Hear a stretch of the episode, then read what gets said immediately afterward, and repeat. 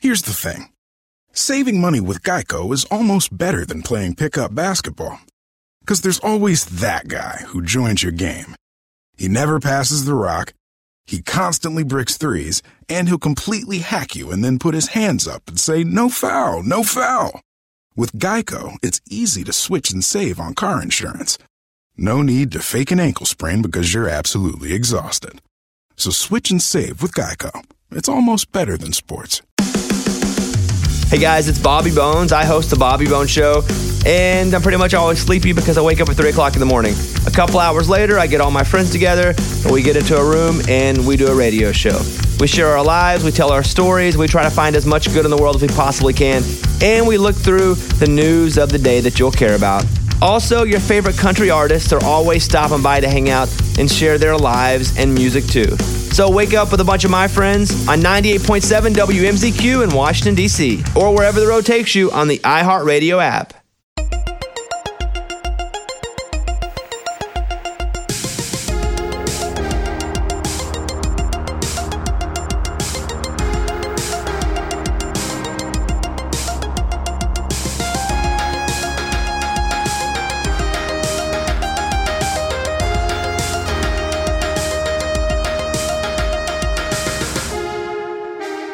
Hey, everybody, welcome to Movie Crush, Friday interview edition.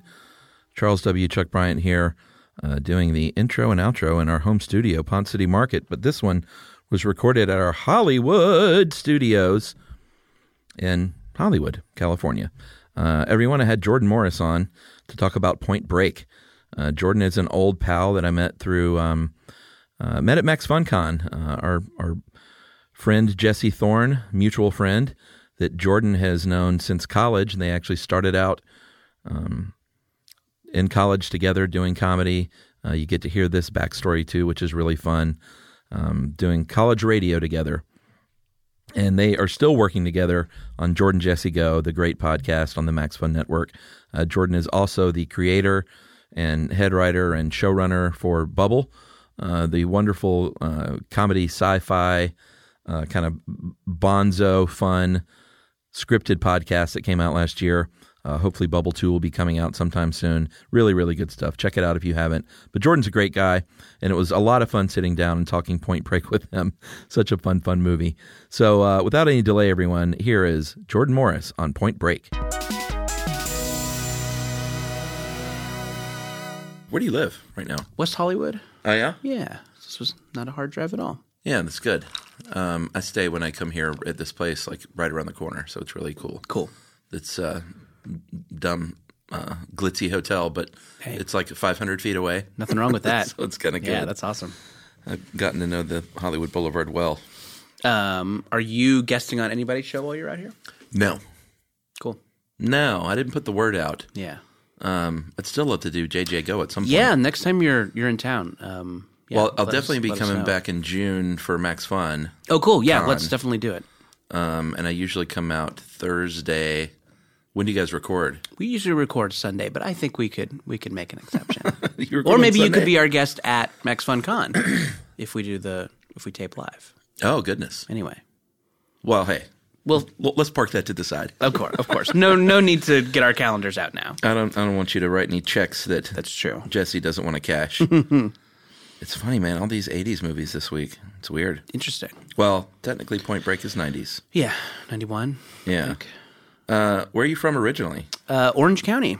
Oh, I didn't know you were semi-local. Yeah, I mean, I was born in Beaumont, Texas, but we um, we moved to uh, Orange County, California, uh, when I was like three. So I kind of consider that to be where I was born and raised. So you you don't you don't relate to Texans? Not really. I mean, we went out there for like our family vacations Uh-huh. and stuff, and my like you know my mom's sisters still live out there. My mom, one Right. of my mom's sisters that does, and so my cousins live out there. So I like have fondness for Texas, Right. and certainly uh, you know love any excuse to go to Austin for work because it is Yeah. the world's funnest place. It is fun. Um, but yeah, no, I I, I, I consider myself a, a chill SoCal local, Uh, Jill Sokow, mm-hmm. the OC local. hanging ten, smoking dubs, you know, the OC way, baby. you don't do either one of Being those. weirdly things, do you? religious, you might as well be one of the ex presidents. yeah. Um, do you have siblings and stuff? Uh, I have a little sister um, who is now 30. So a 30 year old little. It's weird to call a 30 year old your little sister. How but old are yes. you now? Uh, 36. oh wow. Yeah. Um, so yeah, she is uh, she is a lawyer. So we are the kind of archetypal, um, sensible one and creative one. Right. Uh-huh. Her being the sensible one, me being the creative one. Um, so yeah. Um, but yeah, she's uh, she's a hoot. She's a hoot. And you know, anytime I need some legal advice, she's always there. yeah, that's always nice. Yeah. She back in Texas or Uh, no, she's in Orange County, so Oh, she okay. lived up here for a little bit, but um, moved back there to work for the county. So gotcha. yeah, That's cool. Um, wh- how what was it like growing up in your household? I always like to get a read on sure. because I had a, I had not super unique, but I had parents that weren't that super into movies and Right. c- pop culture and I mean it's not like they shunned it, Mm-hmm. but I didn't definitely didn't have the parents who were like, oh god, you got to watch this, Yeah. or you should listen to this. Um, yeah, I did not have that either. Uh, my uh, my parents were not that. You know, they they were they're not hip people, Right. um, you know, we, you know, saw movies at the mall Uh-huh. and, you know, watched a lot of network TV. um, you know, didn't, you know, didn't have HBO. To me, growing up, that was the mark of a family who was really cultured Wow. if they had HBO. But we even had HBO. Oh, nice. Okay. uh, so you know, we uh, yeah, my my uh, my mother is a very nice woman. Mm-hmm. Uh, she's a you know she's a nurse. She's been a nurse for her entire life. Oh, that's great. Um, not her entire life, but you know, in her adulthood. When she was, uh, she wasn't a working age. baby nurse, which would be a pretty I was cute about kid to show. say, dude, that's a premise. Uh, yeah, it's a it's a, a companion piece to Boss Baby, Right. A more working class Boss Baby, Lil Nurse. Um, yeah, so she uh, I, I, she does not understand entertainment stuff. Mm-hmm. Uh, has a hard time wrapping her head around it, but has always been very supportive. Like I, Oh, cool. you know, I have I. I have a, a fucking boring ass childhood where my mom Right. was nice and wanted me to do what I wanted to do, and Oh, the worst. I know it sucks. It fucking sucks. I want to come in. I want to. I want to come on these and talk about how I, Right. You know, uh, came home with green hair and had to sleep in the tree house and you know smash my guitar against the wall. Yeah. But no, they were always really nice, even when I wanted to do kind of dorky stuff. You know, when I wanted to wear a cape to high school for a couple weeks and carry all my books in a bowling bag and do all that dumb Did you do that? yeah, I Bowling was bag? I was a I was a quintessential drama dork. Uh-huh. like so I discovered, you know, a- again, f- what a fucking boring ass backstory I have. So basic. That's not boring. It's a okay, yeah, um about uh, it's standard for these kinds of things, I think. Well, I mean, it makes you stand out a bit in the the world of comedians because you're you're not tortured. That's true, yeah. You know, most of the, well, not most, but But yeah, no, I definitely I mean, I have my ups and my downs, of course, and I struggle with various things, but yeah, Sure. I, I definitely don't consider myself a sad clown. right.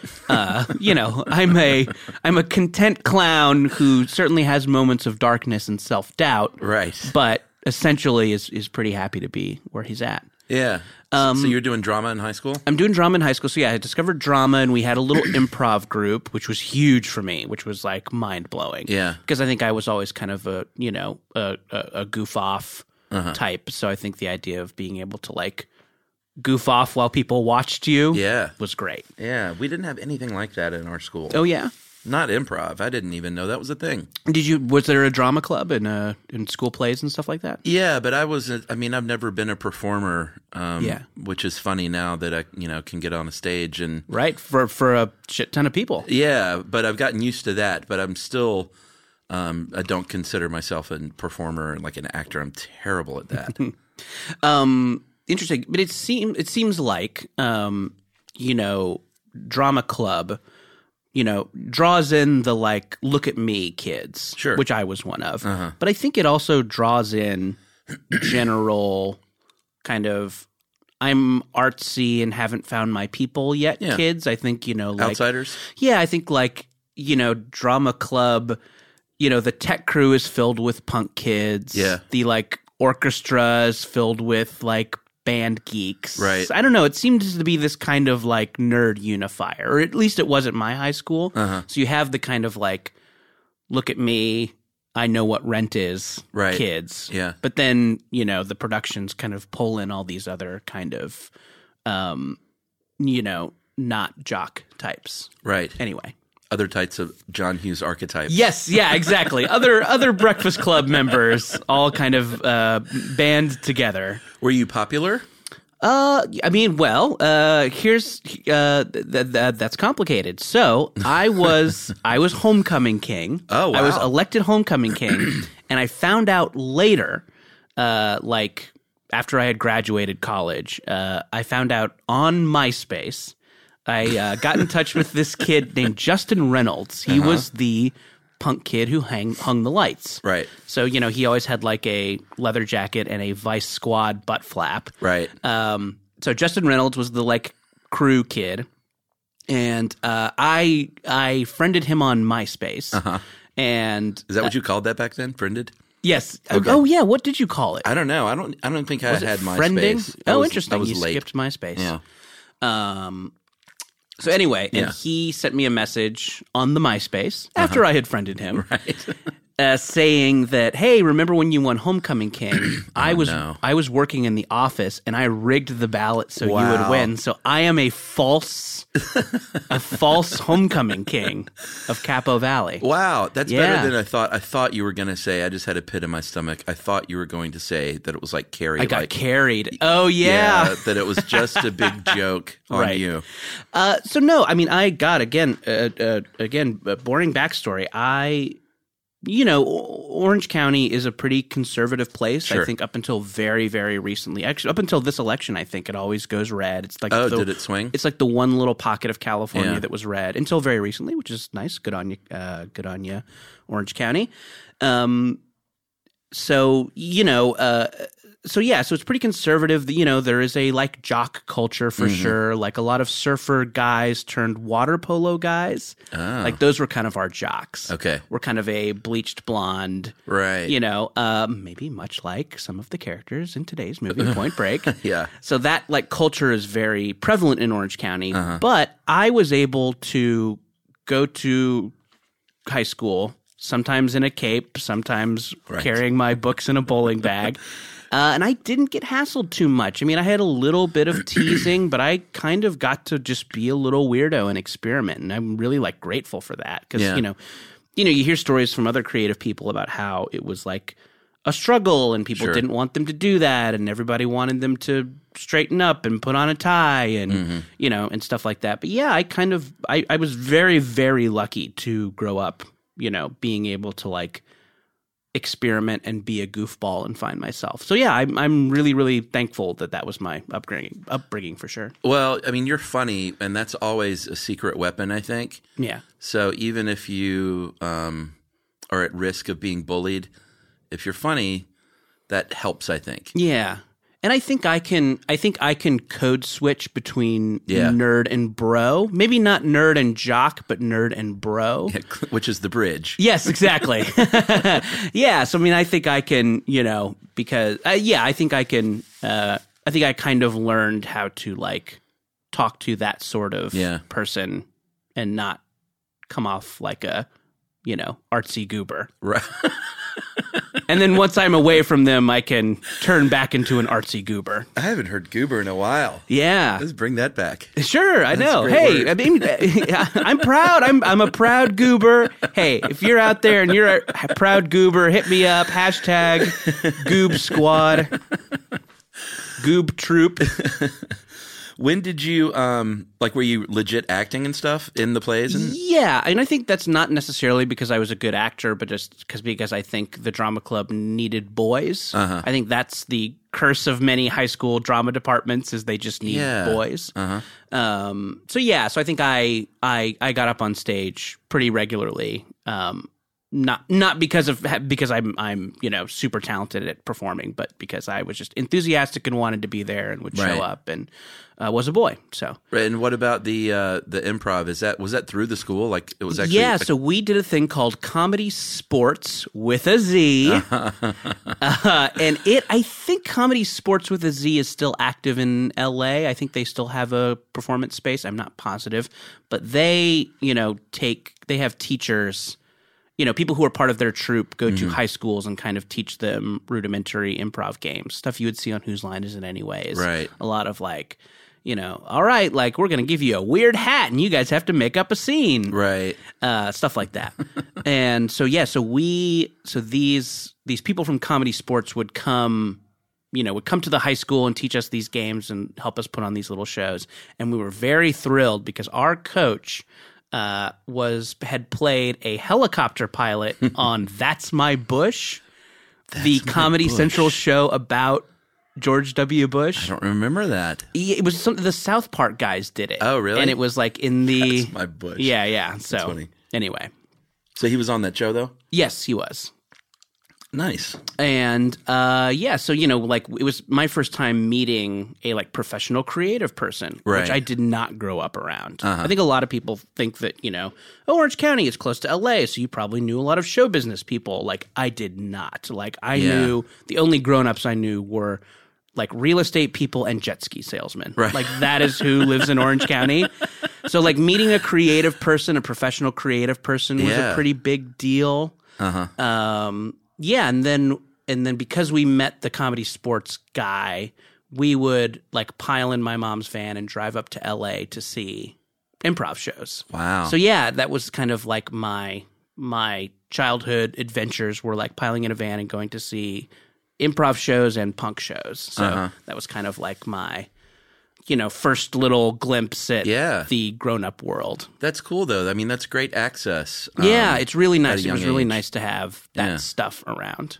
yeah. I, fe- I didn't have a lot of that going on around me, and Atlanta, that's where you. yeah. Okay. Yeah, and you know the suburbs of Atlanta. It was just I had no idea that you could do this as a job. Um, Yeah, yeah. Not podcasting, obviously. That was Sure, yeah. not a thing in Just a, the a 80s. glimmer, a glimmer in the eye of yeah, but Silicon Valley. I didn't know. Uh, I didn't know you could do that. It, I just I don't know. I never thought about movies in that way. Like this Yeah. is a job you can do. right. I always thought I would be a fun drama teacher, Right. which is, I, I mean, still, still time for that. I mean, could could very well still happen. Uh, and and no shame in that either. Of course not. Yeah.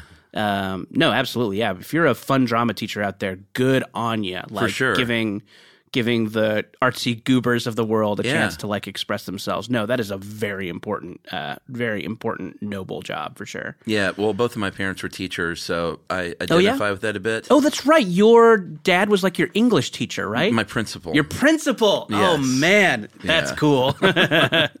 yeah, it was fine. yeah. Um, elementary school, that is. Uh, high school, it probably would have been a little tougher, I think. Now, I don't know I don't know the geography of Georgia that well, but Okay. I mean, you know, I think Athens has that like legendary Yeah. Uh-huh. music scene. Did you pile in a station wagon and go see bands in Athens or was that not possible? Uh, no, I did not. Okay. Uh, Athens is an hour away. I went to school there. Oh yeah? So when I was 18, I Oh, went that's to right. Didn't you college and like didn't, didn't you come like back. rent videos to Michael Stipe or something? Yeah, he he came by the video store. Cool. that's a feather in your cap. Um, Yeah, I mean, college was really where I uh, um, blossomed into like a complete normal human, though. Um, Sure.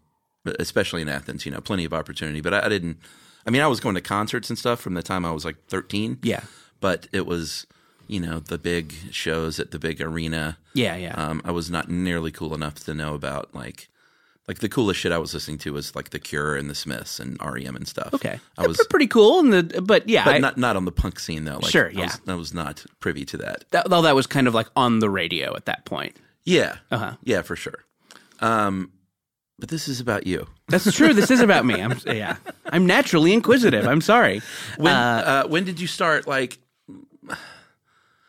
well tell me about meeting jesse in college Sure, yeah, because that was a um, pretty big deal So yeah. So I mean, I think based, you know, so I kind of like had had started thinking about, you know, oh, okay, like yeah, I like TV and I like comedy and that has to get there somehow. Maybe people write it. Where do they, you know? So I, but you know, it was still kind of baffling to me. And so Mm-hmm. Yeah. then I went to college at UC Santa Cruz, uh, Right. it's kind of northern California. Yeah, what's it like there? Uh, Jesse jokes about it so much, but Yeah, it I is. always wonder what the truth is. Uh, it is a uh, it is a uh, it is a hilarious, ridiculous, beautiful place. Uh-huh. uh really, really a, a really special kind of magical place. It is, you know, It is very, very hippy dippy. Mm-hmm. It is pretty, pretty stuck in the '90s. Uh, I went back a couple years ago, and you know, people were still wearing flannel shirts tied around their waists, Oh, and yeah? there were still like posters for bands on Sublime. telephone poles.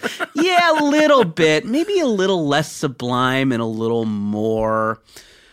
Hmm. Let's let me. Th- yeah, I mean, I think Sublime's not quite right, but I mean, I'm I'm I'm very sensitive to California musical geography. Yeah, that was more San Diego, I guess. Uh, yeah, I mean, it's I think Sublime are uh, famously from Long Beach, but I think definitely probably their core fan base was in San Diego. Yeah. Uh-huh. like yeah, like white stoners, white white dreadlocks. Sure. Uh, although there were a lot of white dreadlocks at UC Santa Cruz, but I think they probably listened to actual reggae right. and and really let you know about it. Really let you know that their shit was the real shit. Was really Iray. yeah. Uh-huh. Uh, so yeah, it is. You know, it's a little hippie paradise. It's a little. You know, there's a little Berkeley spice in there. There's a little like Venice Beach. You know, peppered in. Right. And it's kind of just this little enclave. It is very, very. You know, radically liberal. Um, How big is it? it is, boy, I don't know. I think I think it is definitely one of those places where the biggest part of the town is the university. Uh-huh. So I think that like university students are a pretty big portion of the population. Right. Uh, so yeah, but then you had you know the locals were a lot of like surf burnouts and Mm-hmm. people who sold candles and you know stuff like that. Although I have maybe heard that some of Silicon Valley has started to trickle Oh, down Is there. it creeping in? Yeah, How um, far is that from San Francisco? it's an hour and some change. Okay. Yeah. I guess that's that people will drive that. Yeah, sure. I think yeah, and I think maybe if, you know, you are a you are a little bit of a a, a, a crunchier granola one of those tech guys, you probably like the, you know, the you know, s- salt air and the access to surfing and stuff like that. Yeah. Um, so yeah, it was it was great. I mean, it, it it's a silly place. It you know it does definitely is its own little reality, um, and definitely you know it it it, it did not. They did not provide any kind of resources to have a career in show business. I think I went into the you know career counseling person when I was about to graduate and asked about any like internships or you know entry level PA type jobs in showbiz, and I think they had one one listing for an assistant camera operator for a local news station in San Jose. Right. So you know, and I think I think you know the like performance and writing programs were preparing you to be like an agitprop street clown. Mm-hmm. I think that's probably the like the the the highest calling of the UC Santa Cruz performance graduate is Right. can you you know can you create some sort of challenging street art Right. to freak out squares. Right. Like you're going to need a trunk that you can fit a lot of props in, but Yeah. you can also carry it under your arm Yes, exactly. as you're running down the street. right, exactly. When the cops are chasing you away for fucking speaking the truth and freaking out the. anyway, so uh, so Jesse Thorne, uh, owner and uh, and head head haunch over at Maximum Fun. So we met. He was my RA. wow. Uh, B4 South in the Porter Porter dorms. wow. Uh, so yeah, so I thought he was a cool dude because he, you know, he was a comedy nerd. He had Mm-hmm. like a Kids in the Hall poster and a Tenacious D poster. Yeah. um, kind of some of that, you know, fringy comedy stuff that you know you always felt like someone was a kindred spirit if they liked. Yeah, and I remember that. Uh, I remember that dorm thing where the posters were such a such a signifier. Totally. Oh so yeah. like a lot of thought went into what you put on your wall. yeah, it really like said a lot about you or what you. Yeah, it was like how, the person you wanted to be, kind of. yeah. You- At least if you feel like I did, which was like mm, maybe a little nervous in your own skin. Totally. Like I wasn't like, yeah, I'm going to put this poster up because it's just fucking what I like. It was Yeah. like, oh well, if I put up this Jane's Addiction poster, Like, I Right. do love them, but boy, that's cool. Yeah, exactly. I'm gonna I'm gonna I'm gonna pick the things I like very the ones I with the ones I display. Right. Exactly. Yeah. Maybe keep some of the other stuff quiet. Um yeah, so we met and he was on he was on the like UC Santa Cruz improv group called Humor Force 5. Uh-huh. A, a, a bad embarrassing improv team name if there ever was one. They're all pretty bad. I though. know. Ex- I- yeah, that's always a fun thing to do when you're meeting another, you know, comedy person is Yeah. ask them the name of their embarrassing college improv group. right. Yeah. Oh yeah, we were Fart Patrol. Okay, yeah, sure. we were Satellite of Love. Yeah, okay, I know. Right. Uh, So yeah, so uh so you know, uh he so we uh, so I started doing the improv group over there, Human Force 5, and then uh Jesse also was a DJ on the college radio station, KZSC 88.1 FM, the heavyweight 88. And he uh, uh yeah, so he he had me come in and do little bits on his uh, college radio show, and then I started co-hosting it with him. And yeah, and that was kind of the you know that was kind of the the uh, zen- zenith genesis. What word am I looking for? The start, the beginning, the Xenogist. the Xenogis. yeah. Oh boy, that sounds like a uh, a Rush album. yeah. Xenogis. and uh and so we uh so yeah, and that was kind of the start of our podcast. So we did that college radio show together. Yeah. Um what was the name of it? uh it was called uh, The Sound of Young America. Oh, okay. Which became his NPR show, which he Right. changed the name of To Bullseye. to Bullseye. I used to love that name. I Yeah, remember when it he was a changed cool it. I name. was like, man, Sound of Young America is so good. I know, I think it was uh I think it was like um it was some record label slogan that might have sued him. Oh, really? So yeah, I think it was like the Oh, that makes sense. Daptone slogan at one point or something Oh, like that. Okay. Um, anyway, so we, uh, so yeah, so when he moved to LA, so after college, I moved to LA and started doing like PA jobs. Mm-hmm. And he moved here kind of shortly after. And then we, he's just like, Do you want to start doing our old college radio show, but on the internet? It's Right. called a podcast. Yeah. And uh, yeah, so we're still doing it today. Yeah. How many years now? I think 12 years. Yeah, because you guys got in about a year before I did. Yeah, yeah. Um, so yeah, I mean, I think we- you know uh, us and, uh, and you and Jimmy Pardo and Right. uh, and some of those early Ricky Gervais podcasts Yeah. were kind of some of the I remember first. those. to, Mark you know- Maron, of course. Yeah, Mark Maron. I think Mark Maron was a little bit later. I A bet- little later, but Yeah. didn't like Jesse set him up? I think so. Yeah, I think there's that's part of it. Yeah, as he kind of helped him get his gear together. Yeah. Um. So yeah, definitely like you know we were we yeah, we we were here before all you kids. I know. In your cereals, in your makings of murderers. Well, it's funny too. when Hey, that's a Netflix show. I'm sorry, but I mean, you like murder on podcast. You guys like murder. Yeah, lots of murder. Yes. Anyway, uh, when um, when Serial hit it big, and all the articles started flooding in, like New York Times and New Yorker, about you know this this new thing, and I know a lot of us had a sort of a half smirk about it all, yeah, yeah, but also like I was smart enough to know like this is great.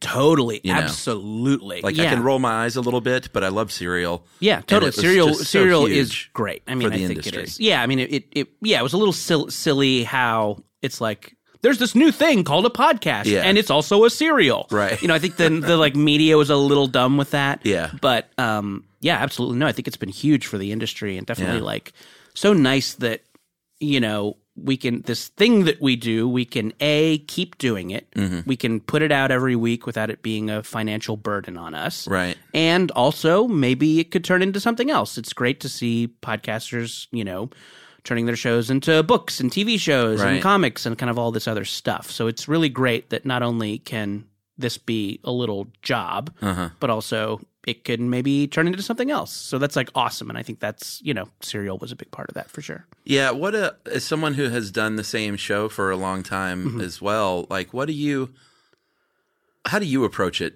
after 12 years? Well, I mean, Jordan Jesse Go, the show I do with Jesse, is a is kind of its own. It, it's it's a special case because it is not about anything. Mm-hmm.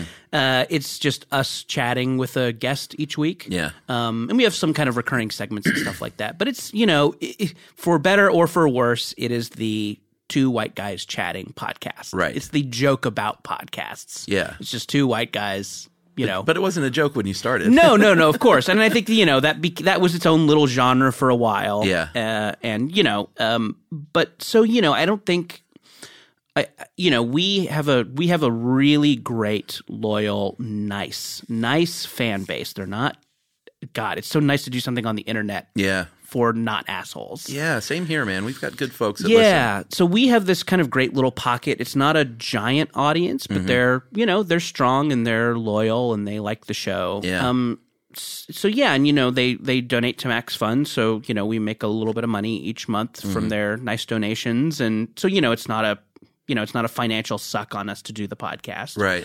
So yeah, I mean I, I don't think I don't think either of us thinks that you know twelve years in Jordan Jesse Go is going to become you know a TV show or something like that, but I think it's it's fun. We get to see each other, which is nice. Uh, Mm-hmm. Yeah. you know is that uh, part of it? yeah, kind of. I mean, I think Jesse and I are very different in that he uh, he is is married with three kids, Right. And you know doesn't get out to hang a lot. Yeah. So I think the kind of the podcast is our hang. Mm-hmm. Or we get to kind of catch up, and you know, like other friends too. You know, we, uh, you know, the comics we have on the show or the people we have on our show are usually buds, Right. so it's you know it's a kind of a fun little chance to catch up, and yeah, and you know and and the audience is kind of nice and they you know kind of kindly donate, so it's like okay we can still do this and it's worth doing. Yeah. Um, but yeah, I don't think I think we you know we do it because we love it and we do it because our fans are so nice. Mm-hmm. I don't think we are looking to take it to any other kind of level. Yeah. So yeah, I think Jordan Jesse Go is just kind of a nice part of my life that has always been that will always just be a pleasure. Like it's not Yeah. um yeah, it's it's it's it's rarely stressful and it's rarely, you know, Work. anything but yeah, yeah. It says it definitely does not feel like work. Yeah. So Is it the kind of thing you want to do forever? I think so. I mean, I can't think of a reason that we would stop doing Jordan Jesse Go. I mean, Yeah. maybe there would be some sort of like hiatus if, you know, I don't know, if there was family stuff Uh-huh. or if I, you know, uh, yeah, who knows? Maybe one of us would get a job in, you know, New York or something and Right. would have to put it on hold for a while. But yeah, I mean, I think it's something we want to do for the, you know, for the foreseeable future. I don't Yeah. think there's any reason to, That's cool. yeah. My wife, uh, it's funny, about two months ago, she heard a snippet of your theme song Mm-hmm. by The Free Design Yes. on uh, maybe a TV show. Yeah, there was an Amazon show. It was the Fred Armisen Maya Rudolph Amazon Dude, show that's used a little totally bit. it. Yes, We got a watched lot that. of tweets because of that. Yeah, and she freaked out because she was just like, "I know that song. I know that Yeah, song." yeah. And she doesn't listen to podcasts. Uh-huh. Um, so I was like, "Well, I know you don't know it from that, Right. Uh, and I was like, "Wait a minute, I know that song." I figured out very quickly that was JJ Go. Yeah. Um, but she did a deep dive on the internet and realized it was a song that her babysitter sang for her Really? when she would go to sleep when she was a little kid. it does have lullaby-ish qualities for sure. So she like had this big moment of like all this flood of memories coming back with this Wow. song. Hadn't heard it since she was like four. Yeah. And heard it again and was like, oh my God. And I was like, yeah, that's Jordan Jesse Go's theme song. She was like, really? That's funny. And learned all the words and now sings it to my daughter in bed every Oh, night. that's really cute. and I do a little background like bum bum bum. And Oh, 'cause that's great. I can't commit the words to memory because I'm terrible like that. Yeah. But uh, yeah, it's kind of become a fun little thing. And like now, every night when I put my daughter to bed, like weirdly in the back of my brain, I'm thinking of you guys. that's funny. So yeah, I mean, you should just complete the complete the experience after you sing the song to your daughter. Just, put it on make the a bunch of. podcast. Oh. Well, I was gonna say make a bunch of dick jokes and remember old Sega Genesis games, which is the bulk of the podcast. Pretty much. Talking about our balls, remembering Sega Genesis. Let's talk about Bubble before we get on Sure. Point Break, though. Um, Yes. that is the scripted comedy show Right. Mm-hmm. that you put out last year with Max Fun. Yeah. And was how did that come about? Was that your baby? Yeah, so I mean, I for years worked on the TV show at midnight. That's right. Um, on Comedy Central. How was Um, that? You had a good time doing that. Yeah, right? that was a blast. Yeah. Uh, that was a really fun writers' room, and you know, just like the guests that they brought in through that place were amazing. So it was like you know, getting a cool new coworker every day. Yeah, or and every kind of your first big professional writing gig, wasn't it, or was it? Yeah, I mean, I had had other, I had had a lot of other jobs in like deep cable Mm-hmm. and like deep cable. cable. I was on. I've I did a lot of writing for Channel Six Hundred and Twelve. um, so a lot of like real obscure cable stuff and like internet stuff. Um, but uh, at midnight was my first uh, WGA job, certainly. Wow. And uh, yeah, definitely my first, you know, thing that was kind of high profile, that Right. more than people who watch Channel 612 had heard about. yeah. Um. So yeah. So kind of that show was kind of approaching the end, and I think we all kind of knew it was the end. Uh-huh. Yeah. And you know, everybody kind of started getting their they're writing samples in order to go Yeah. out and look for jobs. Get those packets ready. Got to get those packets ready. uh, so yeah, I kind of was thinking about the kind of thing I wanted to do after at midnight. Mm-hmm. Um, and you know, I mean, I think I was like, okay, well, boy, late night is sure a lot of Trump. You know, so I guess you know the idea of doing more kind of news jokes seemed a little exhausting to Yeah. me. Um, so yeah, but I'm like, okay, well, what do I like? I like sci-fi. I like genre stuff. I like, you know, I love it when that stuff has a sense of humor. Like, you know, uh, so yeah, so maybe I'll try and write a funny sci-fi thing. So I kind of had this vague idea of a, you know, of a hipster city that was kind of like a Silver Lake or a Portland or a Mm-hmm. Brooklyn, that, you know, that was really great and had all this cool coffee and oh all these bike lanes and dog parks but Right. also it had these space monsters that killed you when you went for your morning jog Yeah. you know and i think it's part of you know just kind of the the joke of that being that like you know to live in one of these cool places is very nice but it's also hard like Mm-hmm. it's expensive and you know s- cities can be nightmarish and Yeah. you know and now that people are you know relying on the gig economy more it's like how do you make your rent in one of these places Uh-huh. Right. so you know kind of taking the struggle of that and you know and just adding a sci-fi element to it Mm-hmm. so yeah so i kind of had this idea of a you know a hipster city where you had to fight monsters and kind of you know kind of slowly just kind of in my notes app kind of jotted down little ideas for characters or what the world would be like or the backstory and yeah and then just kind of like sat down to write it one day and Were you thinking TV? uh, I was thinking TV. Yeah. Yeah. And I didn't necessarily think it was something people would make because it's crazy. Mm-hmm. Uh, so, but I thought this could be a good sample. Yeah. Like, this is a good sample to, you know, Right. that would get people from, you know, The Flash or whatever to interview me. Uh huh. So you know, I so I wrote the I- so I wrote the sample, and we did a little staged reading of it here at uh, in a at a little comedy theater, and you know, just recorded that and put out the audio. And I'm Hmm. like, okay, well, that's something I've kind of got on other people with writing samples is that I know podcast people, so I Yeah. can make a little podcast like thing out of this, Right. and um, you know, and that's well, that's just, that's that'll, that'll set it apart from the other fucking pile of scripts people get Yeah. every day. Uh, yeah. So we, you know, so we, so I, uh, so we made that, and then I had a couple of meetings about Bubble, and you know, you know, kind of the tone of them all was like. This is this is cool. We like this. We will never make this. Yeah. You know. Uh, so yeah, there was a lot of like that. It was kind of frustrating, and I'm like, ah, boy. I mean, a lot of people seem to be responding to this thing, but nobody wants to do anything with it. You know, Right. that's the weird disconnect. Um, so yeah, so then I think Jesse and Max Fun were thinking about trying something scripted. Um, you know, so I think that was kind of a natural choice for them because it already had a little fan base from the staged reading. Um, so yeah, so I think then then you know they they uh, yeah they just kind of invested some money into hiring editors, writers, actors, and kind of yeah tried to do it as legit as possible. Tried to make it as a as TV like an experience as Yeah. possible.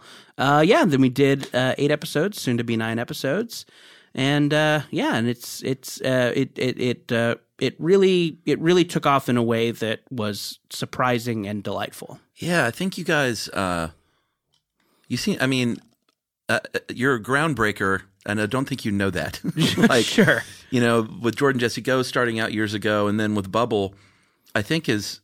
I mean, it's got to be the probably the biggest scripted comedy show that's been out, right? Yeah, well, I mean, there's a lot of other there's a lot of other really great scripted genre things out there. Uh, Welcome to Night Vale comes to mind. I mean, Well, sure. They um and uh, the Bright Sessions is another great one. oh yeah, I've heard of that. Um, and yeah, and they've they've all kind of been doing this sort of thing uh, for a while with great success, and you know they they all have a lot of fans. Um, but yeah, I mean, I think you know I think Bubble was notable just because it was such a production. Mm-hmm. You know, it um, you know we didn't want it to be like found audio, Right. Which I think a lot of things for mostly for production reasons Yeah. are all kind of like tricky. this is found audio. Yeah, I mean, yeah. which is I mean, I ab- which is a very cool way to do it, but I think you know, I just kind of felt like that had been done. Uh huh. So yeah, so I think Bubble was just notable because it is a it, you know it, it is a TV like product for your ears. Yeah. and it had a you know continuity and you know it had an arc and stuff like that. So yeah, I think I, I think it was cool. I think we were definitely trying to do something new ish. Mm-hmm. Um, and yeah, and I think we did. I think it's pretty. You know, That's Oh, great. it definitely is. It's uh, you know it. Uh, yeah, I think it it does feel unique in the world of scripted podcasts. Yeah, and I think the timing of it too um, was was pretty pretty great. Like Yeah. five years ago, it may not have uh, registered like it did now. Yeah, I, I think you're right. I think you know podcasts have been going on for long enough, and you know, and I think there's a certain. I mean, you. I'm sure you encounter this when you're, you know, sitting next to some strangers at a wedding, trying to explain what a podcast is. Yeah. and I think that now people have caught on to the you know to the technology, and they're they are willing to try some stuff that is a little more out there artistically um, which is great. Uh, you know, and I think, uh, yeah, so I think that, you know, there are enough chat podcasts and there are enough news podcasts. I think people, Plenty of true crime. there's plenty of Mm-hmm. don't know true if you've crime. noticed. Uh-huh. If you want to, yes, if you want to hear about a murder, there are now podcasts devoted exclusively to eye trauma. Yeah, Any kind of murder you like, you can get a boutique podcast just for, yeah, right. Um, do you like choking? There's a whole choking section of iTunes, of Apple Podcasts. Just type in murder.choking and you can get. Uh, anyway, um, so yeah, I mean, I don't know. I think I think people are just like, cool. I got this. Podcasts are part of my life. They're part of my commute. They're part of my Yeah. media intake. Let's let's try something new. yeah, that's So. cool. I think we're all interested to see where that goes. Yeah, definitely. And it's definitely nice, you know, I think, you know, being in a town that is full of people who have scripts that they love who yeah, d- that don't go anywhere. It's nice that there's options. You can do podcasts or comics Mm-hmm. Totally. or web series or Yeah. so it, it it- it is cool that some of these great ideas that are are great, but you know, do- you know, t- TV can still be very conservative. Um not politically necessarily, but just like taking chances on creatively. things. Yeah. totally. So it's nice that, you know, just feeling like just because something is too out there for NBC, Mm-hmm. Right. that it would never find an audience. Yeah, I mean it's it's a cool time to be a creator and a writer, I think, because gone are the days where you're just sort of sitting around waiting for your phone to ring. Yeah. Um, you can be much more like proactive Totally. in how you get your stuff out there. Yeah, exactly. It is really nice to it's nice to live in a world where you don't have to like rely on other you don't have to get permission to work. Yeah, yeah. you know like if you want to do this you can do it Uh-huh. uh you know and it you know obviously we all would like to make some money Sure. uh, and we'd all like to be paid and have health insurance and stuff but as Mm-hmm. far as the creative part of it it's like you can create your thing and you can have people who like your thing Yeah. um, and hopefully the, the the money and the health insurance comes later Right. but uh, yeah but it's nice to know that um, uh, yeah it's nice to know that you can do that Yeah. Yeah. That's great.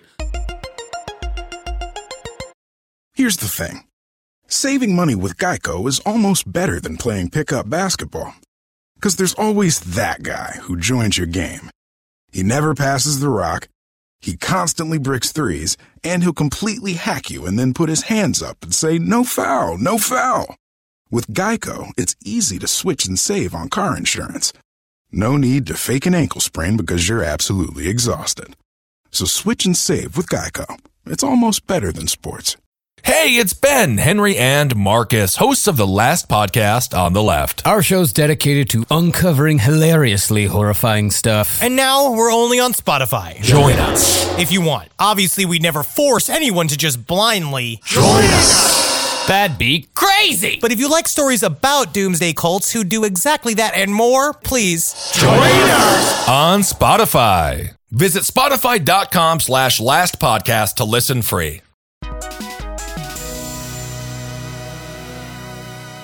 Shall we? let's shall With Point Break. oh i would love to All right. Um, this movie uh, came out when I was a uh, the summer before my sophomore year in college, Mm-hmm. and for some reason that summer, me and my two friends Chris and Jerry saw a bunch of movies together. We, I think, were just in the same town, Yeah. Mm-hmm. and bored. And um, Point Break was one of like the big ones that year for us. Okay. that I have Cool. like very distinct memories yeah of going to see this, and I even remember it. Uh, it rained very, very hard after we saw it, And my friend, we Mm-hmm. so were in you were my getting friend's- out of the movie, and you're like, "That's the 50 year storm. know. We're in it." Dude, that was it. And we were in my friend's Jeep who had the top down. It wasn't raining when we went in. Yeah. And I remember this great drive in the pouring rain with the, with, you know, and we were making all the jokes about Point Break and Yeah. the 50 year storm. And it's just one of those movies that really, like, uh, the actual viewing of the movie still stands out to me That's awesome. all these years later. Yeah, I mean, it's a great movie to see with like a big group. It is a movie about groups and tribes and Yeah. kind of made families. so it's nice. It's nice to see that with your kind of like friend family. Yeah, what was your deal? And uh, I mean, you you probably saw this on VHS later, right? Yes. So this was, I don't specifically remember the first time I saw this, but I remember it being a sleepover movie. Ah. Like a movie that people had on VHS and maybe kind of later DVD. Uh-huh. Um, and it would be something you would put on at a sleepover and kind of watch the first couple minutes, and then, you know, just sleepover shit would start. Sure. You know, you'll start talking and fucking with each other and, you know, sleepover shit. Yeah. Uh, so so you know it was a movie that i had seen but like had not like i had fond memories of and I've, obviously everything stopped all the sleepover shit stopped when yeah lori petty was towel changing by her car Yeah. and so you know there was like there was kind of like parts that we loved Uh-huh. but it was something that i had fond memories of but rarely sat down to watch the whole thing Yeah. you know, and of course you knew the lines. You Sure. Uh-huh. knew Viacon Diaz. You knew Are You Gonna Jump or Jerk Off? Yeah. Uh, I'm young, dumb, and full of cum. Oh man. Yeah, I mean there's had so that many written so down in many here. lines in this. So yeah, it was kind of a movie that existed in little chunks. Mm. Mm-hmm. And yeah, and then I remember like in college actually sitting down and like watching it in a dark room Yeah. and paying attention and going like this is kind of a great movie. Yeah. Like this is kind of a foo boy. I might get some shit for this. This is a diehard caliber action movie that is cool and thoughtful and very funny. It is very funny. Um, uh, like watching it, it's. Uh, I mean, it's it's corny as hell, Yes. but like that's because that's the kind of movies that they were making then. Like, Yeah. like the DNA of Catherine Bigelow's career, Right. was all there, but they she just wasn't allowed to make movies like The Hurt Locker totally. at that point. Yeah, and in it does it 1991. does feel like this movie is is a commentary and maybe even a little bit of a satire on those kinds of movies. It's think definitely so. a turned up to 11 version of Uh-huh. those, you know, Van Damme, Steven Seagal, you know, Bruce Willis, Sylvester Stallone movies, you know. Yeah, And I it does feel, feel, like, like, the tongue is in cheek, yeah, it does unless feel I'm just totally making that up. I don't think so, and I think that's that's a big question about Point Break is It how is. much of it is funny on purpose, Right. And it's a fun thing to kind of puzzle out. And It I is. do I do genuinely think that the crazy stuff they know is crazy, and they're doing it for fun. Uh-huh. Yeah. I mean, I think I think that you know a- a great example of that is there's this awesome foot chase where Keanu Reeves is Oh, dude. just chasing One of the best foot chases. it's so in movies. rad. Yeah, and these are really well put together. And sometimes, you know, sometimes when you go back and watch all these action movies, the action doesn't hold up just because action has changed so much. Mm-hmm. Yeah. It's like how do you watch how do you watch Kickboxer in a world where you've also seen The Raid? Right. It's like it just looks so fucking lame. Yeah, yeah. Uh, but this movie is, you know, is is is done by a pretty brilliant filmmaker, and Yeah. so the action is really terrific. Totally I think it holds up. But there's this moment in that foot chase I know what you're going to say. well, yes, sure. I mean, it's it's iconic. It's iconic. It is Bruce Willis walking over the glass. Uh-huh. It is Patrick Swayze throws a dog at Keanu Reeves. He throws a pit bull at him. Keanu Reeves catches it and then punts it like a football. They know that's funny. They know that. Oh, and it's so funny. I as I watched it for this, I let it. I let the credits play Uh-huh. um, because I was enjoying the, uh, rat, the Uh-huh. rat song. uh, oh God, what is that song called? Oh, I don't know. Nobody rides for free Oh, yeah, yeah. it was and so i was enjoying the music and i just kind of i noticed the the you know the part where it says animals were not harmed in the making of this Uh-huh. so it, i had never seen this before in the credits it says uh and uh, there is a scene of an animal being harmed eh, but the a- but it, a decoy of the animal was used really? yeah Wow. uh, so yeah they i think i mean obviously That's a pretty good Keanu credit, was, credit pun- find. was punting a false dog another man. great rush album yeah. it- punting a false dog You're gonna have to come up with one more. You know, Shit. Fuck. Okay, I will. rule of threes. Oh yeah. Um. I know. I'm a comedy professional. I know rule of threes. Yeah. I, I was, Uh, that was for the listener. So yeah. Um. So yeah. But I, I do think there are there are moments like that. You know, kind of kind of let you know that they get how crazy some of this stuff I think is. so. There's and no they're way you doing can it on purpose. throw a pit bull at a guy in a fight because that means if you think about what's going on, he would have had to have uh, if you're if you're Bodie, if you're Swayze, Yes. Mm-hmm. you would have had to run out of the front of that house with him right behind you, see this pit bull, Yeah. and decide. I'm going to pick this dog up and wait until he gets here and then throw, it at him. Um. It's so great. It is It's- awesome. I It had forgotten rules. about that moment, and it's one of the like one of the great, great moments. Yeah, and it is in the middle of a really well put together cool chase. Yeah. So it's like you have you have this like cool filmmaking on display Uh-huh. just with these I don't know, with these crazy moments that that that I you know are kind of jokes. Yeah. And there's so much impossible stuff in this movie. Oh yeah. You know, that is played really seriously. Uh-huh. So Yeah, um, the the jumping back to the beginning that that first bit of exposition from John C. McGinley is really like something else. he's so good in this. like you know the whole deal of like writing those uh, exposition scenes at the beginning to Mm-hmm. like set everything up, and there are so so many clever ways of doing that where it doesn't appear like you're doing exposition, and they just flat out like he's walking in the hall and he's like, "So you're Johnny Utah, first day on the job." First day in the new city, Yeah. and like he literally is like LA, bank robbery, capital of the world. yeah, and he just lays it all out there in like thirty seconds. It's so great. Yeah. I know, and exactly. And then, you know, Keanu, you know, he he makes this like joke about Keanu's diet. He's like he's like, "Oh, you got, you know, my guys don't drink, they don't and they hell and they sure as hell don't smoke." Yeah. And Keanu's like, "I take the ch- skin off chicken, sir." and then later a like funny in line. the middle of that conversation, Keanu picks up a donut and he's eating Oh, I the didn't donut. notice that. Yeah, and then uh, John C. McGinley says like, you know, he says something about like what a dick he is and he's like it's like, did they call you because we had an asshole shortage? right. there are a lot of great lines like yeah, that. I know, and he, I think he is definitely a heightened kind of comic version of the like hard ass police chief. Yeah. You know, I think they definitely he's kind of a sketch comedy version of that archetype. Well, and it's it's full of good actors. I mean, this could Yeah. have been um, this could have been a different movie if it would have been Van Damme Sure.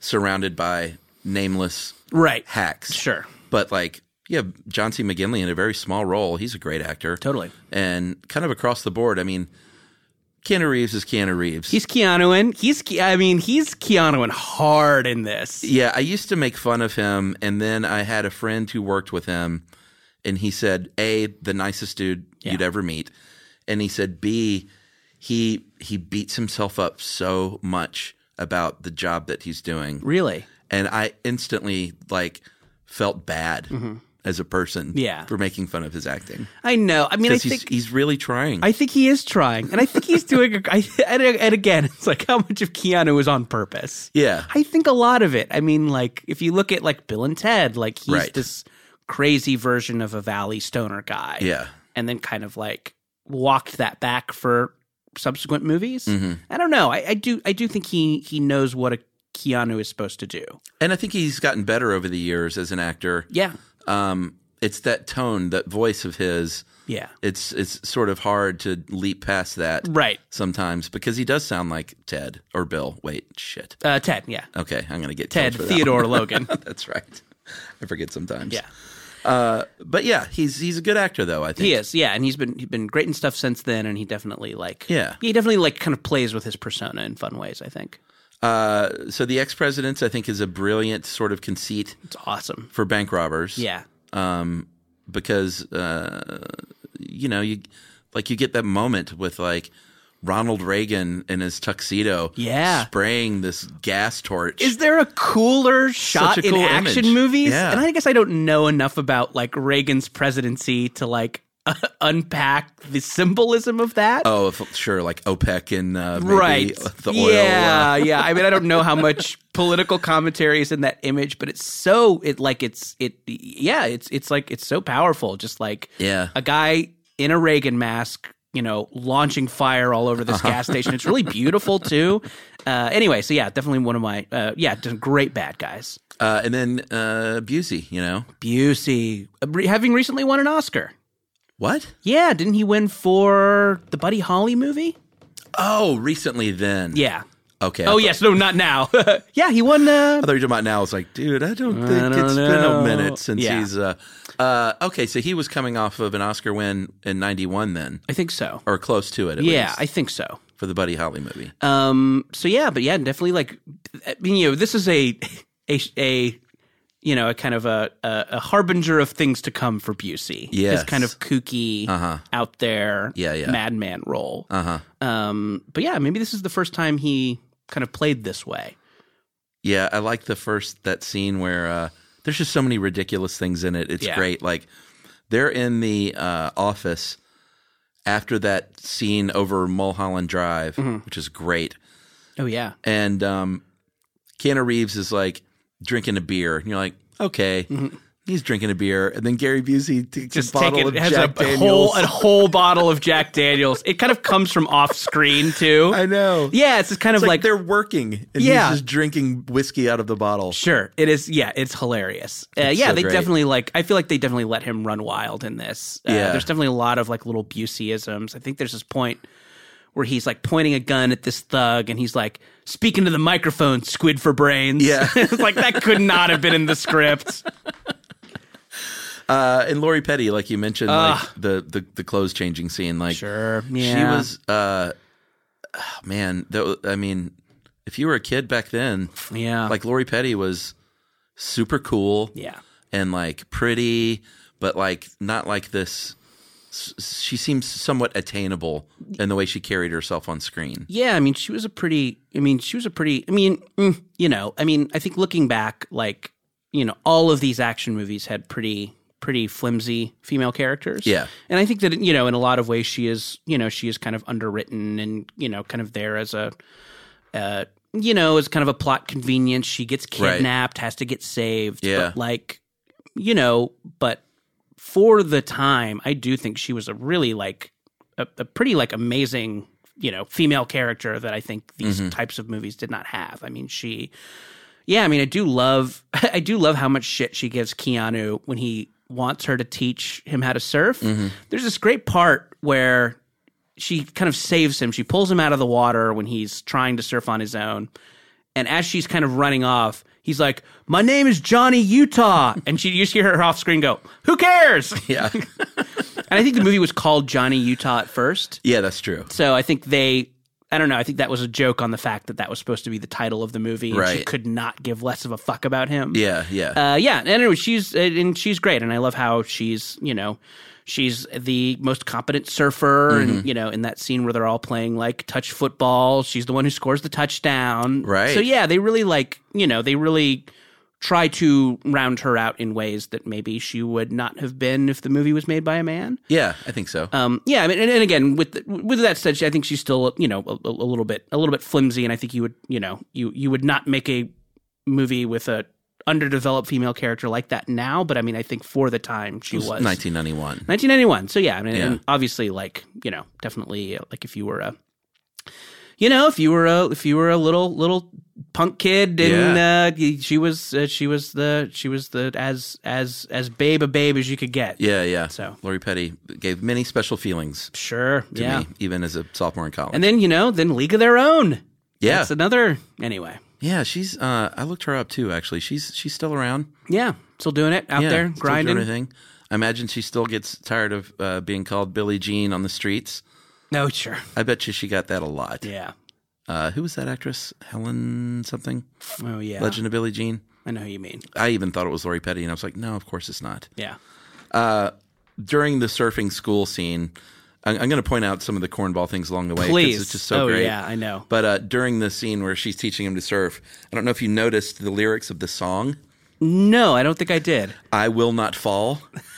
It is like A little on the nose. so on the nose. It's great. Yeah. It's really wonderful. Though. And then I'm learning to surf. yeah, that's the next song that comes on. Uh, but then she tells him about Bodhi, and this is one of the great lines of the movie.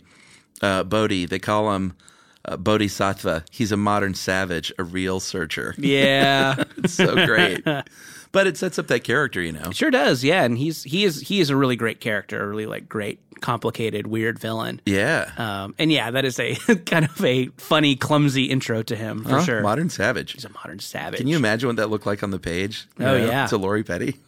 Yeah, But Swayze's great. I mean, I was he's awesome. I was uh, I'm not ashamed to uh, stick up for Roadhouse. fuck man. Yeah, Roadhouse rules. Yeah, it's like one of the one of the great movies Mm-hmm. I think of of the time. And um and you know, we're talking about fun movies, not obviously not Oscar winners. Sure, yeah. But Roadhouse was great and Yeah. you know, Dirty Dancing I saw enough to appreciate. Mhm. Mm-hmm. Um and he was just sort of like in this movie to see him we saw him like we had never seen him Mm-hmm. with that sort of blonde hair and you know all tanned up and stuff Yeah. and I, I, it was like the coolest Swayze I had seen I think I know, and the movie definitely like the movie definitely like ogles him. Yeah. You know, definitely in a you know if if you know if we if we definitely ogle Lori Petty a little bit when she is changing clothes, Uh-huh. it definitely like really let you let you drink Swayze in Yeah. for a lot of this. yeah for sure Um, yeah, which I uh, which I think is kind of cool that he's objectified that much. yeah Um, yeah, I don't know. Yeah, just a, just a great character, and I love I love how how spiritual he is compared to the rest of the doofuses in the gang. yeah it's interesting 'Cause Yeah. he, he talks a lot about it um and it's even like b- bullshit in a way because he talks about like how much he hates violence like in the midst of committing Mm-hmm. tons Yeah. of acts of violence Yeah, I mean they really like they do make a meal out of the moment in the foiled bank robbery where he has to shoot the undercover cop. Sure. Like they definitely linger on that as Yeah. being, you know, and you can kind of see his eyes through the mask. You Yeah. can see his eyes, you know. n- You know, you could see him realizing that he's turned a corner. yeah that like shit's falling apart. It's a really cool little moment for sure. yeah I think it works Yeah, and I mean, but uh, you mean obviously like yeah, there is a you know there is there is a uh, there is a disconnect about how what a peaceful, chill dude he is and how much shit he kicks yeah I mean, throughout the movie. during that one great scene he talks about the purpose of the whole thing is like he's like it's not about money man Yeah. Oh yeah, it's people in their fucking coffins on Yeah, the and their freeway. metal coffins, Their like- metal coffins. so they are he's he's literally saying that they are keeping the human spirit alive Right. by robbing banks Yeah. and creating like violent mayhem sure. like showing all these people like the human spirit is still alive everybody I know. I think that very flimsy yes, that point could have been better illustrated. It would have Uh-huh. been nice to see. I don't know, like oh, people are dressing up like the ex presidents, and Right. you know, it wasn't a flash mob though no, uh, it does seem like you're just robbing banks and masks. Although maybe that's you know maybe that's part of the maybe that was just what they were telling themselves. right They were like, oh, this is inspiring people. uh, we get anthony kiedis which is Anthony kinda Kiedis cool. in a little cameo. yeah is one of the there's like yeah they're the yeah it's like Swayze and his gang are the good thugs and then Right. we have this group of bad thugs Man, those guys, like they were Yeah. legit scary. I remember like when I first saw that movie being Totally. pretty freaked out. yeah those are some like severe looking Yeah. surfer burnouts Yeah. well cast everybody there is really well cast I think Yeah, and the raid scene on their house was really great. Yeah, that's an awesome scene. Uh, yeah, a lot of lot of funny little like visual jokes in that. Right. It is funny how you know there's you know the, the this kind of movie of the time always had a moment where there was just a nude woman. Uh-huh. I think that's part of as a teenager why we liked them so much. Sure, they they would find any reason to have just nakedness. Yeah, exactly. Like I think there's in Commando. There's this shot where Arnold is fighting someone at a motel, and he throws someone through the door, and there's just a nude woman in the hotel being nude. Sure, Uh, so this this this raid scene has a woman who is just in the shower, but she beats up like three people, Uh-huh. Yeah. like stabs a guy in the back. So I like She's that the they're biggest badass in that scene. Actually. yeah, I like that they are you know. And again, I think it's part of you know part of the argument for this movie being a kind of commentary on these kinds of movies, in that the gratuitous nude woman actually uh, hurts a bunch of people and is she kicks Keanu's ass. yeah, and she doesn't just she doesn't just you know. I mean, obviously we're you know we're we're trying to intellectualize a moment of TNA, which is you know there's some there's some intellectual gymnastics going on here, but I do I do think that was a conscious decision, and Yeah. I do think it is them saying that you know can we can we give can we give a little more agency to these right. to these nude women? Yeah, I mean, she does. She kicks more ass in yeah, that she scene just than randomly anyone else grabs a does. knife and stabs somebody. Yeah. So yeah, but yeah, very cool scene. I love it when Anthony Kiedis accidentally shoots himself in the foot. Oh, so great. Yeah. Yeah, that one really stood out to me as something that like stuck with me. And I also love I love in these scenes in these kinds of like movies when just random dirtbags have crazy automatic weapons. Yeah. Their weapons arsenal is insane. It's Yeah, like these guys yeah. are drug dealers, but they have they seem to have grenade launchers. Yeah. Yeah. No, they do. That guy, that one dude had that whatever that was, that weird Tommy gun shotgun, Yeah. like hybrid or whatever the hell that was. I know. It's like how do these guys get I mean, I don't know, maybe it's a maybe that's a commentary on gun culture. I don't know. but Well, I had friends too, like this. Um, so I was a sophomore in college, and my best friend from high school was one of these suburban, um, inland suburban kids who was still way into like the skater and surf, uh, surf culture. So he went to college in Florida so he could surf. And I went down there a couple of times, and like I knew these dudes yeah. like this this every one of the ex presidents I felt like I met at Flagler College. Yeah. Uh, and I, I knew those surf and of course I'm sure you did growing up. Totally. Yeah. Like these were real people. Um they, they I mean they didn't seem like they were like 40 years old like these guys did. Yeah.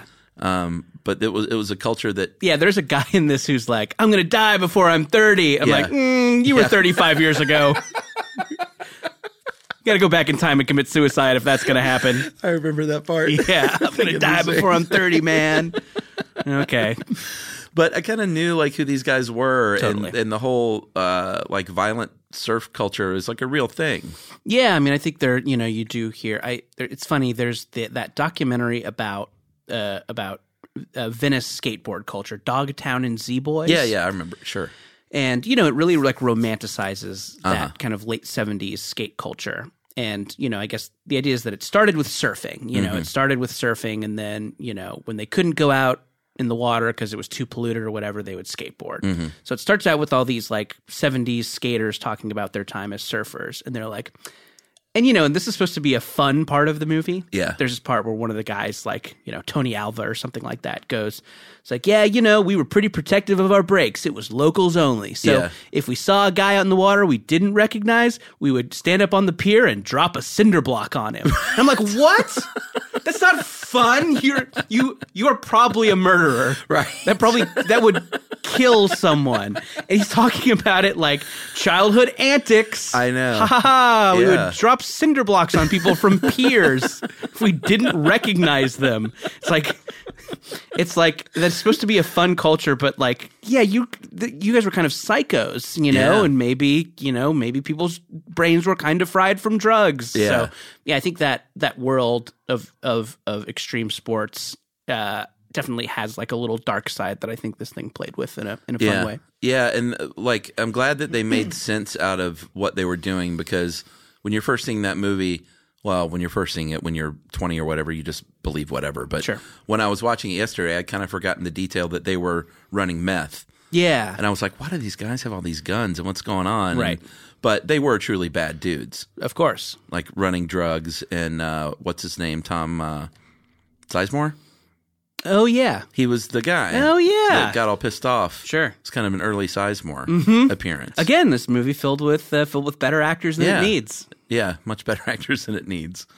Uh, I have a note here that just says, "I'm fucking surfing." That's during during the midnight surf. Yeah. the, like Keanu actually yells right that and out. he's like it then when this becomes yeah i mean i think that's the day or that's the night rather when it goes from being an undercover job to like i'm in too deep yeah, like i love these guys Yeah. it's when he and Lori Petty have sex on the beach. Right. Uh-huh. They kiss out in the water on their boards. Yeah, that was pretty- beautiful moment. pretty great. Uh, yeah. So I mean, I think that's the you know that's kind of the turning point for him. Yeah, Oh, just one more quick note before we move on from the uh, meth house. It starts with people are staking them out, and you see one of the meth guys know uh, you're gonna pouring pouring beer on cereal. Yeah. Anyway, that's so funny. it's great, great little like great little visual joke. Well, and that's like uh, this does have James Cameron's fingerprints on it. Sure. for better or for worse. Yeah, I think he, I think the, you know, at least according to IMDb trivia, he and Catherine Bigelow kind of rewrote an existing script. Yeah. that there was because they were this- dating, right? I think they were married at this point. Oh, Um, okay. I'm not. I don't know for certain, but uh, I think they were Right. married at this point. Uh, yeah, so I think they rewrote it together, and yeah, there's definitely some Cameron shit in this. Yeah. there's definitely. I mean, yeah, definitely some of the, you know, some of the more awkward dialogue. I would go ahead and probably attribute to him. Yeah. Uh, you know, yeah, he's man has made some amazing films. Yeah. Where do you stand on him? Uh, boy, I mean, you know, Cameron movies are always uh, they're always a blast, and they always look cool. Um, yeah, I mean, definitely the man is not a master of dialogue, or maybe he's doing it on purpose. Maybe he's trying to make things more like a fairy tale or simplistic or something like that. But I mean, yeah, I mean, I would think that I always I always like them. Um, but yeah, but oh, they always have some they always have some like kind of cornball eye roll stuff that you got to get past Yeah. to enjoy the spectacle. No, I agree. His, writing is not his strong suit. No, uh, uh let somebody else write him, Cameron. Yeah, exactly. I'm sure he's going to. You don't got to write him. Uh, the bank stakeout scene kills me because they they're staking out this bank yeah, and just they're the they're the worst stakeout guys ever. yeah, He's like, "Go get me a sandwich." yeah. and this it's all happening behind him. Utah, give me two. he's reading the comics. yeah, he's reading. Yeah, he, They're literally in there robbing the bank. Busey is like laughing at laughing at Calvin and Hobbes that's in the pretty great. Uh-huh. newspaper, and he makes uh, Keanu go get him meatball sandwiches. Yeah, two meatball sandwiches, yeah, and the whole thing is going on right behind them. I know. And then he gets back and he's like, "Hey, you know that that uh, that Continental? How long's that been there?" He's like, "What Continental?" That's It's like, ri- "What are you doing?" I know. yeah, they're such boobs. It was a good scene though. The bank robbery scene Yeah, it's neat. is, is pretty cool, and like I think the, I mean, listen, it is what it is. It's Point Break, but there really is something going on with the last half hour of that film, where Keanu, like the the coolest thing that happened in the movie, I think, is when after that he was outed with after the big foot chase with Swayze, Swayze and the gang show up at his house Yeah, and are just like, "What's up, man?" I know. Yeah, Why's there's your face cut? yeah, Like that really ramps up the tension. Totally. I mean, it definitely shows, you know, it definitely like is a good example of these guys, you know, this gang will just take that adrenaline rush wherever they can get it. It's like how they live their lives. I mean, they are kind of junkies. It's like at that point they could leave town. They successfully robbed the bank, but they like go to fucking taunt Keanu. You know, it's like yeah, it's like wow, these guys, you know, these guys are just you know living on the edge at all times. Yeah. Um, yeah, that is a neat moment. The like, who, who's gonna say we know first? Right. You know. Yeah. Someone's gonna blink. Right. Uh, and and that sequence is good. The skydiving sequence. Yeah, the skydiving is awesome. Yeah. Yeah, it's a lot of fun. I think Swayze did did his own skydiving. He did. Yeah. He he, he got into it. 'Cause Definitely, You yeah. can tell when you're watching it. Yeah, you can see some of those dirty dancing moves. Yeah. that like he's a trained dancer. He does have like beautiful, like he just arches back in He beautiful does. ways. Nice aerial moves. Yeah, he's so uh, yeah he's so graceful. He's uh yeah he's a really really beautiful performer even when skydiving. Um, yeah, definitely that like who packed my chute moment is Yeah. really cool. It's really a cool moment of tension. Totally. Um, yeah, and uh, yeah, there's definitely a lot of skydiving in this movie. Yeah, but then they like um, ramp it up even further by like forcing him to take part. I thought like I thought this movie got really good in that third act. Yeah, like it was fun, Mm-hmm. but that third act was s- some legit poker playing and, Totally. Mm-hmm. and chess matching. I think to like force him to go and rob the bank. They have Lori Petty with with the one metalhead who all he does is like spit and Mm-hmm. kick. I think his the name is fire. Rosie. Rosie. yeah, um, but that, that was a good move. Like all of a sudden, Keanu was part part of the gang. Yeah, yeah, definitely. Yeah, and I really, I really like that part of like you kind of see Keanu enjoying this stuff. You know, he had lived, Yeah. he had led this kind of button up life. They talk about him going to Quantico, Right. Uh, yeah, you kind of like see him enjoy robbing the bank, and Mm-hmm. there's this moment of like, yeah, and there, it's like it's Swayze trying to convince him that this is the way to live. Yeah, like I felt like that for sure. Swayze wanted him to be on the team. Yeah, didn't totally. Mm-hmm. he? He wanted to turn him. Yeah, I mean, I think that was yeah, that seemed to be like, you know, it, right. It's like this is not this is not helping you rob the bank, but it is part of your mo to see if you can absorb more people into this gang, you Right. know? Yeah, and you could definitely tell that they were like, you know, They had he- a connection. yeah, I mean that's kind of the other love story of the movie. It really like, is. between between Johnny Utah and Bodie. Yeah. Uh, yeah, so it's definitely a a you know, yes, there is there is that love story going on too. Yeah, that's interesting because I never really kind of put that all together until watching it last night. and they like and they spare each other so much in this like there are so many chances where one could have killed the other one but they stop at the last second Mm-hmm. Yeah. um you know keanu not shooting him in the alley i think at the Yeah. end it's like he you know bodhi's drowning him and lets him up but there's this Right. moment about like they just can't end it you know Yeah. yeah they just have to keep keep themselves in this cycle Yeah, he. Uh, well, uh, you know, they have the, the great shootout at the at the airport yes where basically everybody dies but them. yeah boy this is a real bloodbath i really forgot how many main characters just eat it in the end of this movie Yeah, and even uh, James LaGrosse, they you know he doesn't quite die yet, but his his plan, you know, Bodie's plan is, all right, you've got two bullets to the chest, but we're gonna parachute you down into Mexico with a bag full of money. Uh, I know, and he hands him a big gun too. He's like, you're gonna be just fine. yeah, So this his plan is solid. I know. The guy just kind of flops out of the plane too. That was a funny part actually. Yeah, I He's know. like, what? Whoa, okay, bye. I know. I'm sure skydivers take issue with some stuff in this movie, Yeah. but uh, you know, That's a cool moment though. When all in Keanu the all in jumps the out. service of fun. Yeah, Yeah, without a shoot, like without a shoot. he says, uh, "Fuck it." yeah, That's, that's one of the great moments. I know. Yeah, he does say fuck it, and Yeah, then uh, he literally says, "Fuck it," uh-huh. and uh, you know they have that one, you know, part of the whole one-upmanship of like who's more extreme, Right. Like that carries to its final conclusion there with the the parachuting. yeah. Like they literally have a conversation while they're falling to their death. And then yeah, and then I think at the at the end, uh, Patrick Tracy says, "You're one radical son of a bitch." It's great. And then uh, there's a, here's a weird part in that though. is, I mean, I think uh, they keep going back to Keanu's trick knee right. because that's what kept him out of football, Right. And then you know I think later on in the movie he injures it. Uh-huh. Yeah, and after they skydive Mm-hmm. with two men, one parachute, and hit the ground, Yeah. Patrick Swayze gets up to get away, and Keanu's knee acts up. Right. It's like that's like you have so many other injuries at this point. Like right. But he's like, "No, it's the old college." oh my Yeah. knee.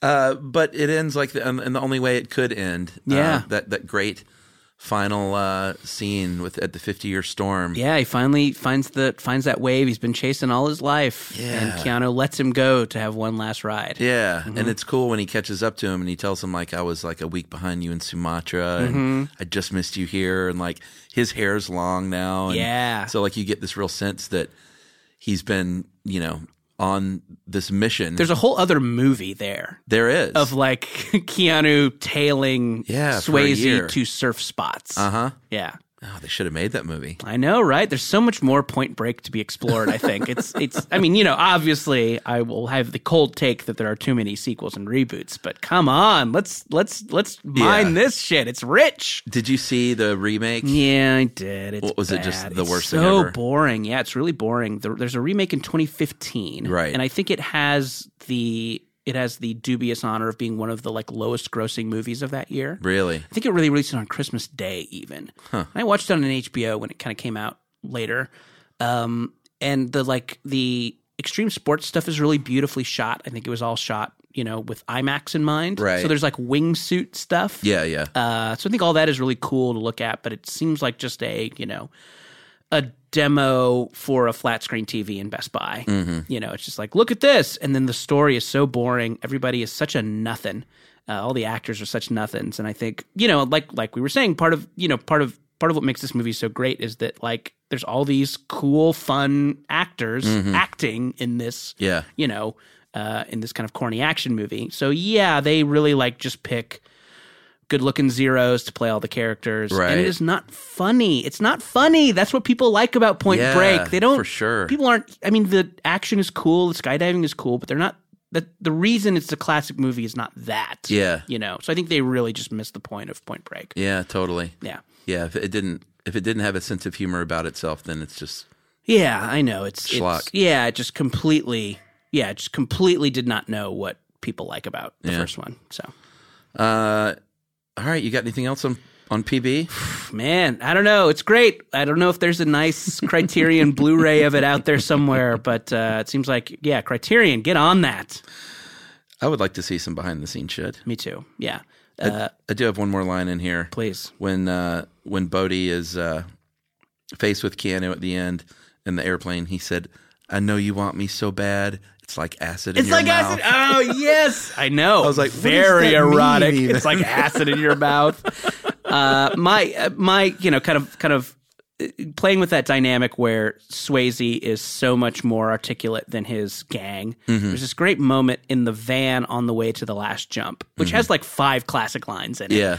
that van ride has so much, so full of great dialog Uh-huh. uh it has, "I am an FBI agent." Yeah. uh, Swayze says, "Why be a servant to the law when you can be its fucking master?" Yeah. and then his goon turns around and just goes, "Fucking a!" it's, it's so good. I love it, man. There's Yeah. definitely some James Cameron going on there. Of course.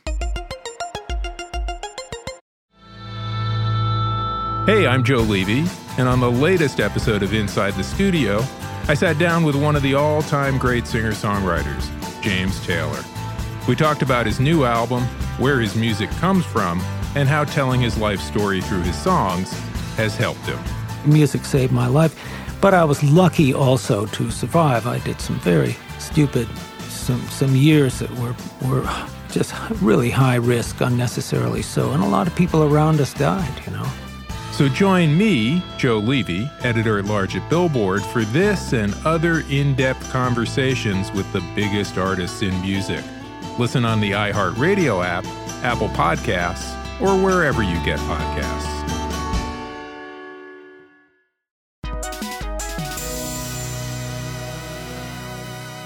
All right, buddy. We finished with five questions. Yes. Uh, what's the first movie you remember seeing in a theater? Ooh boy, I think it might be it might be Disney's Aladdin. Okay. What year was that? I don't know. I had to have seen movies in theaters before that. It's the first trip to a movie theater that I really remember well. Okay. Well, this is the first one you remember. So. Yeah, and the first one I saw alone was Honey, I Blew Up the Kid. Oh, Yeah. nice. First movie I saw without parents. Okay. Was it just you, or was it? Did you I have think a so. I friend? think they dropped me off at the mall. I think mom shopped and then came back to get me when it was over. Nice. Uh, first R-rated movie. RoboCop 2. Oh, Yeah, and I there's a I have not seen it since, Mm-hmm. but there's this scary image of a brain in a jar that's just burned into my brain. Yeah. Uh-huh. and I think it really scared me. The brain in the jar. uh, anyway, no, I, I've been meaning to go back and rewatch RoboCop 2 because I like RoboCop 1 a lot. I've, That's great. I've seen that. that many was uh, times. Joe Randazzo's pick. Really? When yeah, we did this like a year ago. Oh, nice. I should listen to that. uh-huh. Yeah, it's a good one. um, yeah, RoboCop's great, and again, just a great movie that is kind of at once a cool action movie and kind of a commentary on them. I think. Yeah. uh, it's a cold take. You and know? it has a sense of humor. yeah, it's very funny. Yeah, uh, yeah but I've, I, I should revisit two and see if that brain is as scary as I remember it. Uh, will you walk out of a bad movie? I have walked out of two movies. Usually, no. I usually kind of like. I mean, I kind of you know, growing up with Mystery Science Theater as Mm-hmm. I did, uh, watching a bad movie is kind of fun. Yeah. I even kind of like it, especially if you're with people and you can kind of Yeah. goof on it. It's yeah. Sometimes a bad movie is fun and they can be interesting too. Right. It's like what went wrong. Uh, but I think if the people I'm with uh, are having a bad time, I am more likely to walk out. Okay. Um, the two I remember walking out of is one in high school. It is a Gabriel Byrne horror movie called Stigmata. It is about the concept of stigmata where Mm-hmm. Vague people, recollection yeah, of that. people, people, you know, kind of through miracles get Christ's wounds. Mm-hmm. And I think it was very scary, but I think the people I with I was with were very religious and were insulted by it. Oh. So we left and got our money back. Because I of think- God. Yes, because of God. I think we, yeah, I can remember the friends I was with going up to the ticket counter and saying that the movie was blasphemous and Oh, we wow. needed our money back. wow. Uh, I've, you know, again, something else I've been meaning to revisit. I should, I should rewatch Stigmata and see if Uh-huh. Yeah. it was actually, you know, Blasphemous. see if it was actually blasphemous. I think it probably was. Um, not that there's uh, necessarily something wrong with making a blasphemous movie. Sure. Um, and then the other one, and I know this will this will make me either a hero or a villain to the listeners. Mm-hmm. I realize this is a loaded one to talk about, Oh wow. but I walked out of Tiny Furniture, the, the Lena Dunham's. Oh, yeah. I don't know if it was her first movie. I think so. It was kind of the progenitor to girls. It Yeah, was yeah. Kind of the, uh, I saw that. I, w- I saw I saw it on a date, and I think I was not liking it, and my date hated it. So I think we left Tiny Furniture before the third act. Uh, I did go on to really like Girls. I watched Girls to the end, so I don't. I loved girls. Yeah, I don't, I don't, I do not hate the output of Lena Dunham. Unless you hate her, then I also hate it. Don't yell at me online. I know Lena Dunham is the most loaded celebrity to talk about. Uh, yeah, maybe for loaded sure. two years ago, but uh, Yeah. I know it's so it's it's so tough to talk about her because she Right. inflames passions in both directions. Yeah, yeah. Uh, but yes, Tiny Furniture I did not like, but um, but have liked some of her subsequent work. Yeah, for sure. Um, I tailored this one to the guess. What movie? Let me see here. Uh, all right. How about this? What what movie? If if if movies had a writers' room like a lot of TV does, what what movie would you have loved to have been a writer for? Oh, that's a fun one. That's Yeah. a really fun one. Um, boy, recently, uh, another cold take coming your way. Sure, that Spider Verse movie was good, right? Oh man, that was a really fun movie, so great. and it felt like that had a real brain trust behind it. Uh-huh. You know, I think you had you know uh, Lord Miller of the Lego Movie, but definitely there's so much Marvel comics in there. I Mhm. think uh, Dan Slott, the Spider Man writer, had some input on that, or Yeah. definitely it was at least based on his uh, some of his Spider-Man stories. So yeah, boy, that was a such a fun movie, and it definitely felt like they were throwing the kitchen sink in there. Yeah. So yeah, and I think the best, you know, the the the, the best case scenario of a writer's room is you do feel like it's things are packed with ideas. Mhm. You know, um, so yeah, that's definitely one where it it God, it just felt like that was probably such a pleasure to Yeah. just you know spew out all of your ideas and see how you can make it work on screen. Great answer. Uh, and finally, movie going 101. Uh, what's your movie ritual? Where do you sit? What do you get? Uh, yeah, actually, I think I heard. Uh, I'm gonna I'm gonna copy a, a former guest's answer, Oh, and I okay. think it's probably something you get a lot. Is I like sitting by that bar, you know, the, the Oh, like yeah. railing. Sure, between uh, the two sections. Yeah, I like to put my feet up on that bar. Uh huh.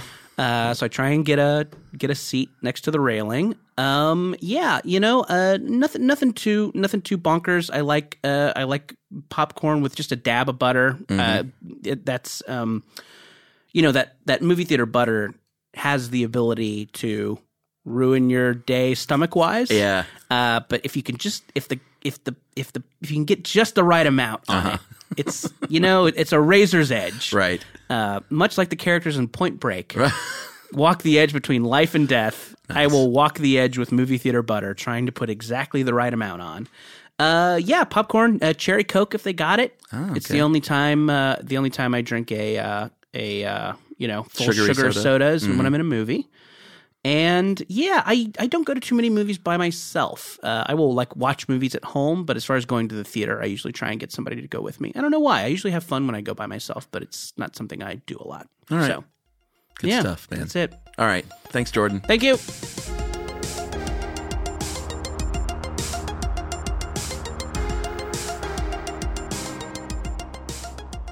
All right, everyone. I had a good time talking to Jordan. He's so much fun. What a good guy.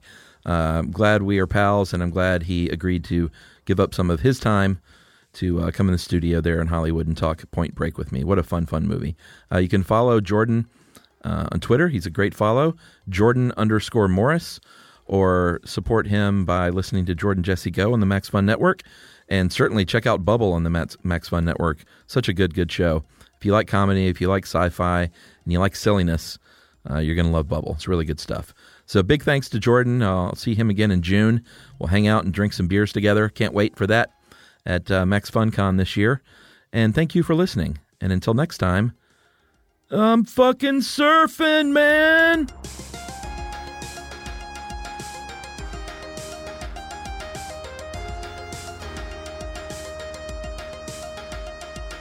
Movie Crush is produced, engineered, edited, and soundtracked by Noel Brown and Ramsey Yunt at How Stuff Works Studios, Pont City Market, Atlanta, Georgia.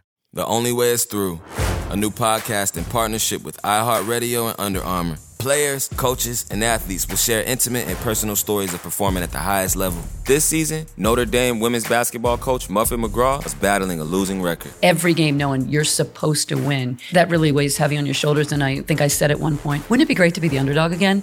My husband said, be careful what you wish for. And here we are. Listen to The Only Way is Through, available now on the iHeartRadio app or wherever you get your podcasts.